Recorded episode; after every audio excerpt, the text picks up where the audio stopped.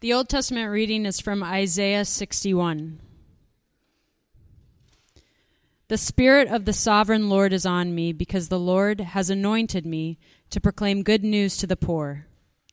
He has sent me to bind up the brokenhearted, to proclaim freedom for the captives, and release from darkness for the prisoners, to proclaim the year of the Lord's favor and the day of vengeance of our God, to comfort all who mourn and to provide for those who grieve in Zion, to bestow on them a crown of beauty instead of ashes, the oil of joy instead of mourning, and a garment of praise instead of a spirit of despair. They will be called oaks of righteousness, a planting of the Lord for the display of his splendor. They will rebuild the ancient ruins and restore the places long devastated they will renew the ruined cities that have been devastated for generations. Strangers, strangers will, will shepherd your flocks, foreigners will work your fields and vineyards. And you will be called priests of the Lord, you will be named ministers of our God. You will feed on the wealth of nations, and in their riches you will boast. Instead of your shame, you will receive a double portion, and instead of disgrace, you will rejoice in your inheritance and so you will inherit inherit a double portion in your land, and everlasting joy will be yours. The word of the Lord. Thanks be to God.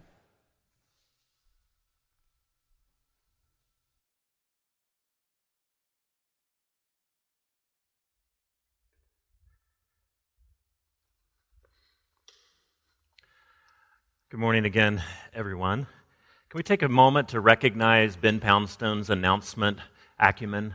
I mean, everywhere else it seems like announcements are such a drag. Um, but I actually look forward to your announcements, Ben, not because only because you're witty, but um, he is able to make it into like a moment of worship almost, a meditative moment um, that I look forward to. And his announcements and Scott's prayer really set up the sermon this morning and what we're talking about because often we are people of anger and fear and worry and condescension and confusion. And if you're a Christian, you're called to be a person of hope. And our church is called to be a place of hope and a place of healing because of the people that reside here and because of God's presence. And that's what we're talking about this morning is core value number 3 and we really don't want these to be just things that we paste on the wall or put on our website, but that we want these to actually be our operating principles, that which we live by, that which will never change. There's an aspirational aspect to this that we want to be this place, but it's also something that we believe to be true about InTown, that it is a place that heals with hope. And Jesus gave people hope that tomorrow doesn't have to be the same as today. He came to bring life, to renew his people and his world with the hope of new creation. InTown exists to enable and inspire people to live by and be changed by the radical hope of Jesus. Let's pray as we get started. Father, I pray that InTown, many years into the future, will be a place of healing. That when people connect with our church, that they would connect with hope and that we would be people of hope. And certainly we aspire to see that more in our individual lives, but would you accumulate the little bit of hope that we all manage to have in our lives and accumulate it here, aggregate it here, so that your church would be a place of healing, that we would find our lives, find our future in the hope of the gospel. And we pray that you would guide us now as we reflect upon that. In Jesus' name, amen. So, we're talking about hope as one of our primary core values, and one of the most hopeless characters in all of uh, literature, film, TV has got to be George Costanza of Seinfeld. He is such a miserable person that when you watch him, you actually feel better about yourself because my life isn't that bad. And there's one episode where he talks about hope explicitly, and of course, it has to do with his bad luck with women.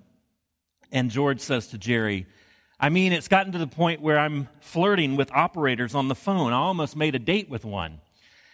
And Jerry says, So there's still hope. George, I don't want hope.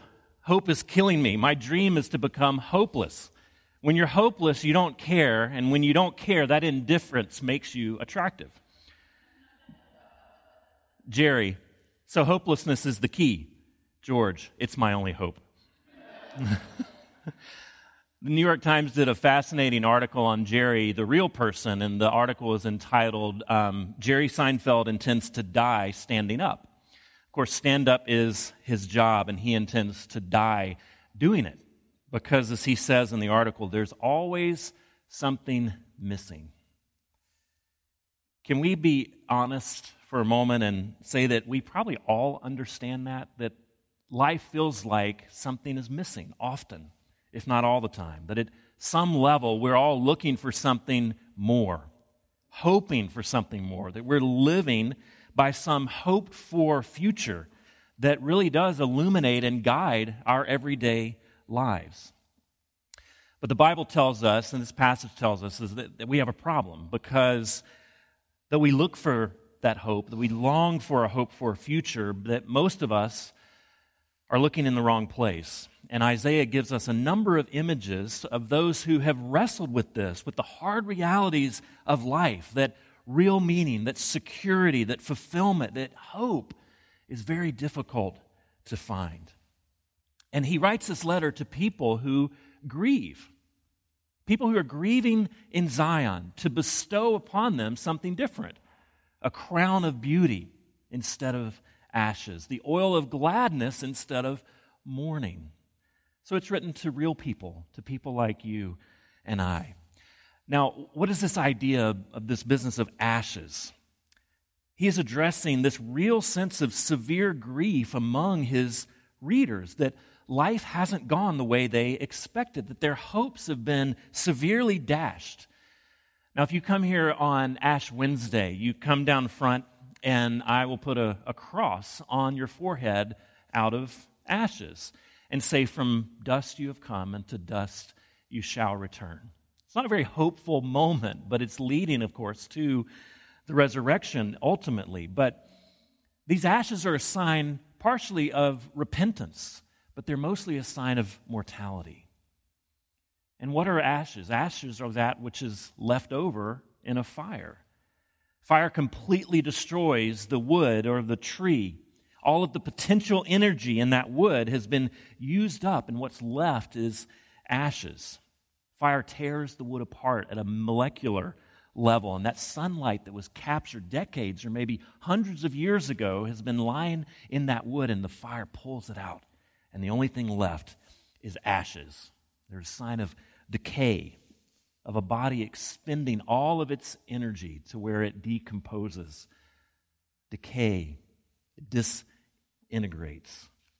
Now, the ancients, of course, didn't understand much about this molecular energy transfer, but they knew that ashes seemed to be an apt picture of the human condition, that they're applied to all of us who are mortal. They're applied to all of us who are in mourning, whose lives are literally falling apart, whose bodies are in decay, decomposition, disintegration. And what the Bible tells us over and over is that no matter how industrious, no matter how wealthy, no matter how intelligent, no matter how hard we try, one day our bodies are going to literally fall apart and disintegrate. Integrate. So we are accurately marked by a cross of ashes. Not by our degrees, not by our achievements, not by our job, by our money, our spouse, but by our finitude, by our mortality. That even if we make it over the main hill of life, we get what we wanted, we think. It's still a race against the clock. We don't want our money to run out before we die. We don't want our spouse to depart before we do. We don't want our mental faculties to deteriorate before our body does. Even if we achieve all of our professional goals, life is still trying to beat us, and death most certainly will. It's something that we all have in common, whether we're Christians or not, is that the clock is going to run out on all of us. You came here for an inspirational speech this morning, right? That's what you were looking for. there's nothing we can do about it. And the person that puts ashes on their heads has come to the real realization that, like everything else in the world, we are disintegrating. Anytime we put our hope on something or in something or in someone, in some organizing philosophy that originates within the system, it is ashes looking to ashes. It too is disintegrating. So that's the problem, first of all. The story gets better, so hang on. That's the problem. But there's also a solution, point two, that our only hope is something outside of the system, someone who is not falling apart, who is not disintegrating, whose life isn't determined by death, but who has in fact conquered death.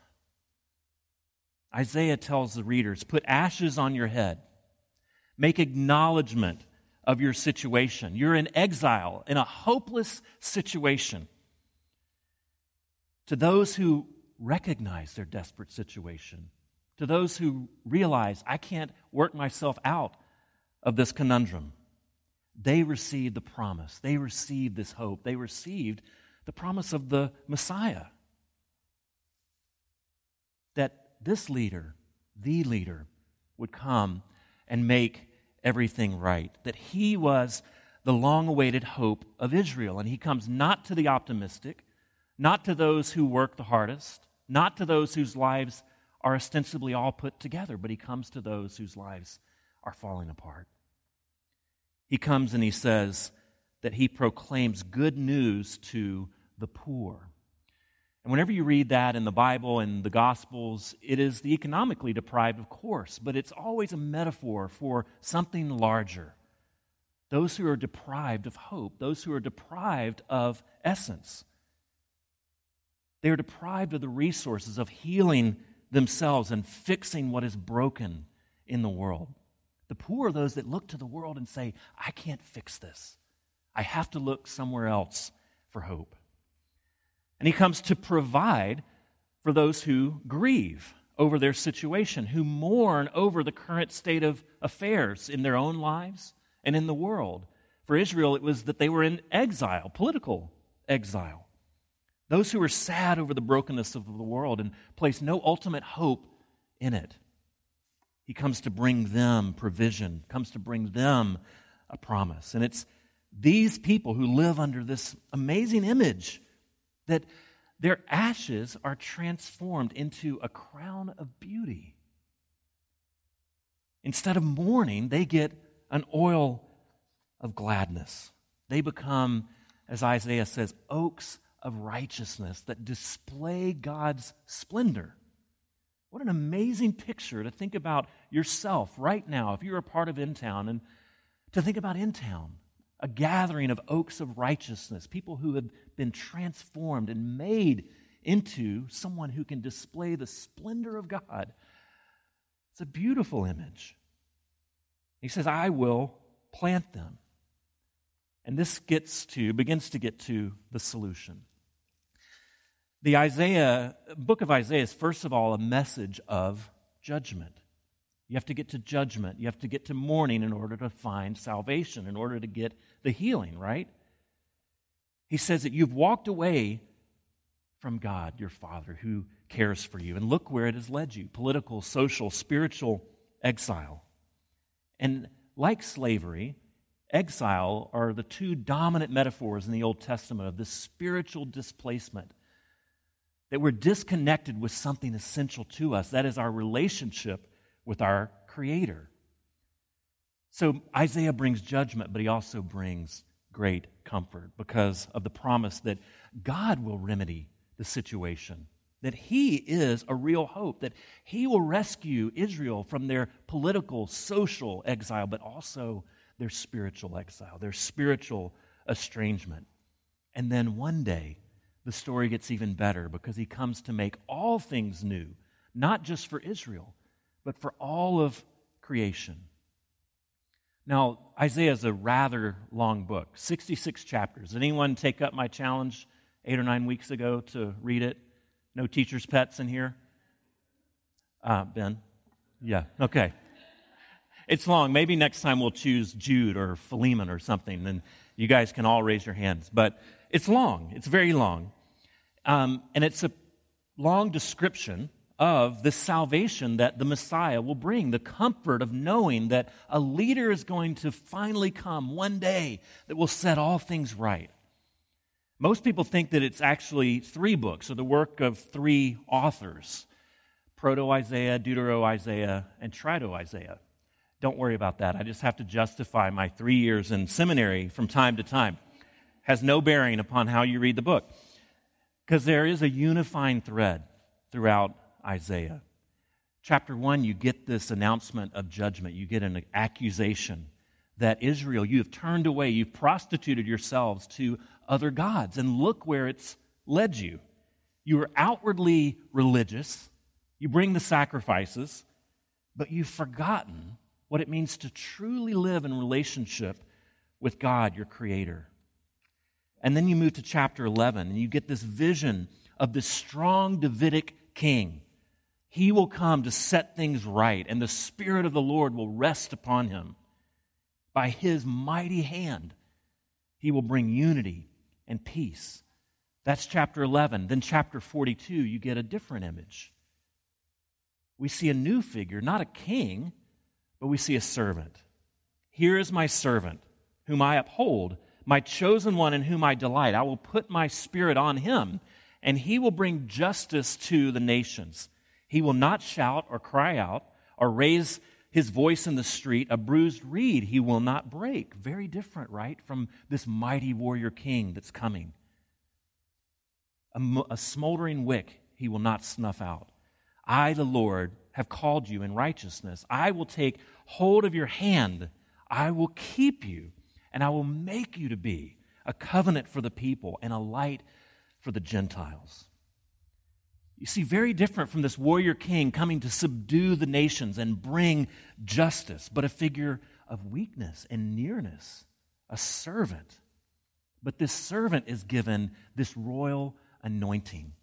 And what Isaiah is telling us this is something that's done only for a king, is that these two people are the same. The warrior king that brings justice and peace with a mighty hand is the same person who brings the nearness of God and the closeness of God. That is the servant. This anointed one, when we get to chapter 61, where we are this morning, it is this servant king who comes to release captives, to release the prisoners to proclaim a day of vengeance, a reckoning for all of those who have harmed others, but also the comfort piece to bind up, to bandage the, the brokenhearted, to comfort those who mourn. He is the wonderful counselor and the mighty God. He is the lamb who is also the warrior king. He gives up this royal advantage so he can come to comfort the least in the kingdom. He defends the powerless by becoming powerless himself. He heals those with ashes on their heads by becoming ashes himself. Now, if, if I've lost you in the problem and the solution, tune back in because there's a response here. And I want us all to listen to this. He has sent me to bind up the brokenhearted and he's speaking here for that servant king, for the Messiah who will come. He has sent me to bind up the brokenhearted, to proclaim freedom for captives and release from darkness for the prisoners, to proclaim the year of the Lord's favor and the day of vengeance for our God. Freedom is this very important Hebrew term, deror which means freedom for debts in the year of Jubilee. Jubilee was this year that Israel looked forward to every 50 years that came. And it was meant to uh, be a year that all debts were forgiven, all fields lied fallow for a year. All of the family land that had been lost was given back and returned to the original owners, and all indentured servants were released. That's Deror. That's freedom. That is the year of Jubilee, the year of the Lord's favor. So if life had gone south for you or your family, your clan, if you had lost everything, there was still reason to hope. Even if it wasn't for you, for your children, that they would re inherit in year 50 what you had lost. And Isaiah says that he, this warrior king, this Messiah, will come to proclaim the year of the Lord's favor. Everything that that land, that that freedom, that that forgiveness of debts, that the fields, the crops lying fallow, everything that that pointed to is embodied in this person, is embodied in this servant king.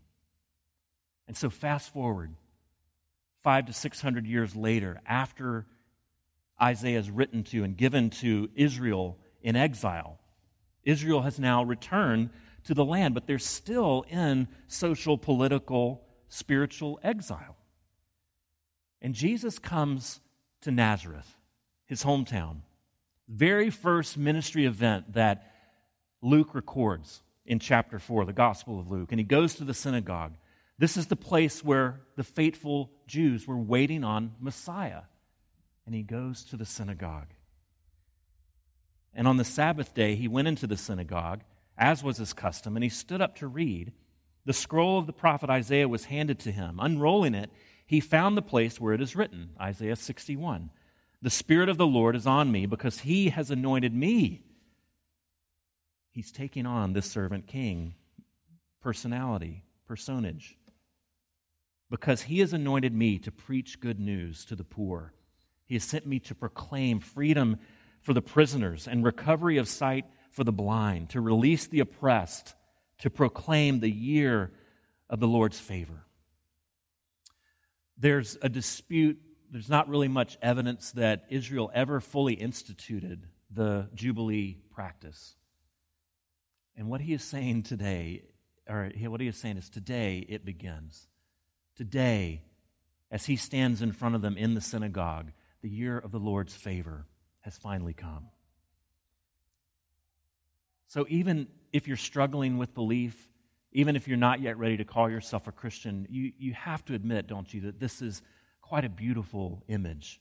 If this is God, wouldn't that be someone that we could think about serving? Wouldn't that be someone that we could think about giving our lives to?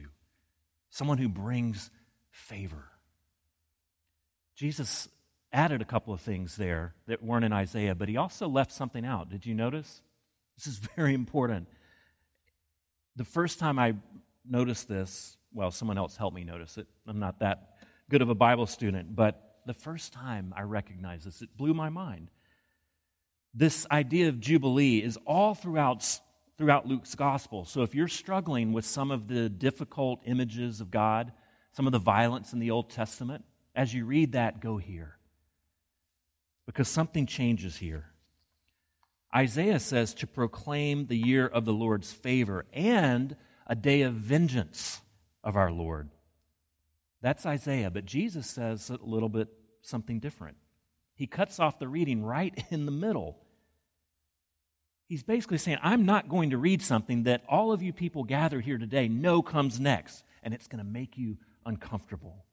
Those who know the text are going to be agitated.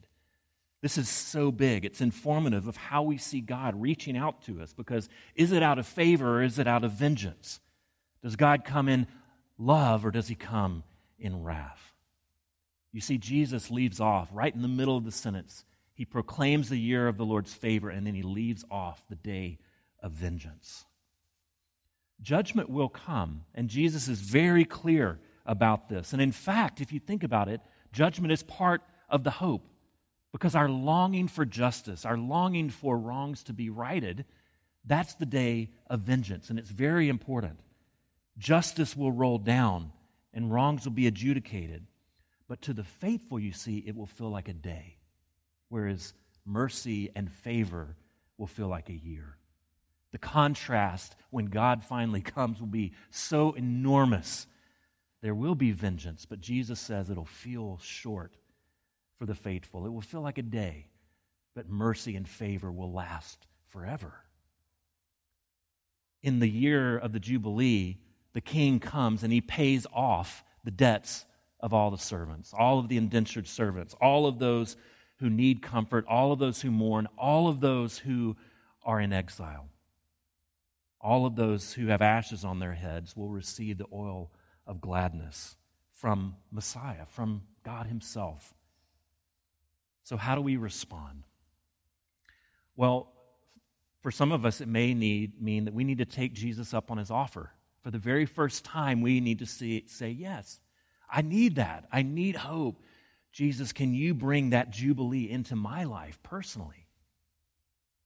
Whatever your story, no matter how crooked and twisted your journey has become, He can bring that oil of gladness into your life. Jesus comes to offer the favor of the Lord, the mercy of the Lord. And so part of our response is to take hold of that personally, individually. But also for the church to, is to follow him into that Jubilee principle, into that mentality where fear and anxiety and worry are displaced by hope. We are to respond by following him and forgiving people's debts, being radically generous with our comforts, putting our own comfort in jeopardy so that others can be comforted. The church is to be a place of gather, a gathering of individuals who are all doing that in their individual lives. And this is the place where it happens in the most pristine way because it's gathered together. The church is to be a place of jubilee, a place of healing people with hope, of pointing them away from all of the sorrow and the mourning, giving recognition to it. It doesn't make it disappear, but it points to something beyond to seek, in other words, to make true what will be true. That was the point of Isaiah's letter. There is a coming day where this will be true. Begin to make it true now. And the church is seeking to look into the future and to make true what will be true. The church isn't, friends, the world's moral policeman. And it's not a club where you get to belong and get all the benefits. The church is a place that is seeking to be the suffering servant on behalf of one another and on behalf of the world, to bind up the brokenhearted, to comfort the poor, to release captives, metaphorically and really, as a sign that there's a reason to hope, that all of these practices will one day become fully realized in the person of Jesus, that Jesus himself has entered into our suffering with a message of hope. And so, therefore, the church says tomorrow doesn't have to be like today. No matter how crooked and broken your journey is, no matter if you're in a place of great mourning, there's reason the hope that tomorrow can be different. That longing that all of us have for ultimate completion, that feeling in your gut that something is wrong with this world, is a healthy thing. It's ashes that lead to healing and to cleansing. That longing for hope is meant to be placed upon the person of God in whom you are made in their image, the God of Jubilee, the God who brings favor, the God who is, in fact, making all things new, not just your own individual story. And so, InTown is called to heal with hope that Jesus gave people hope, that tomorrow doesn't have to be the same as today. He came to bring life and to renew his people and his world with the hope of new creation. InTown exists to inspire people to live by and be changed by the radical hope of Jesus. Let's pray that that would be true. God, our world needs hope, and we need hope. We look upon our world and see all of the brokenness, but we don't have to look very far because our lives are broken and we are in need. Father, help us to see the ashes on our forehead. Help us to see our finitude and to not try to pretend, not try to live out of that, apart from that reality, but to live into it in hopes that there is only, only in seeing our finitude. Only in seeing our mortality, only in seeing our sin can we find your healing. Lord, would you bring it? And would you distribute it through this church to others? We pray in Jesus' name. Amen.